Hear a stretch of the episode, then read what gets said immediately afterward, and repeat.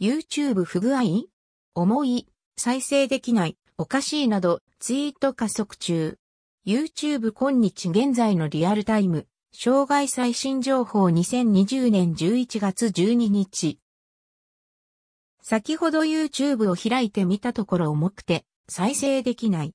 アプリ、ブラウザ両方ともに試したけど再生できなそう。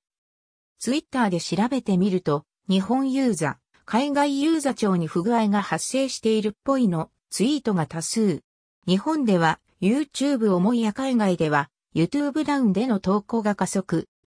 現時点どういう状況かわかりませんが、YouTube が重くて再生できないという人はみんなに起きている不具合なのでしばらく様子見を。待つ間、今話題の SNS ニュースどうぞ。YouTube 不具合について公式アナウンス。現在 YouTube で動画を見るのに問題がある場合は、あなただけではありません。私たちのチームは問題を認識しており、修正に取り組んでいます。更新がある場合は、ここでフォローアップします。その後、復旧アナウンス。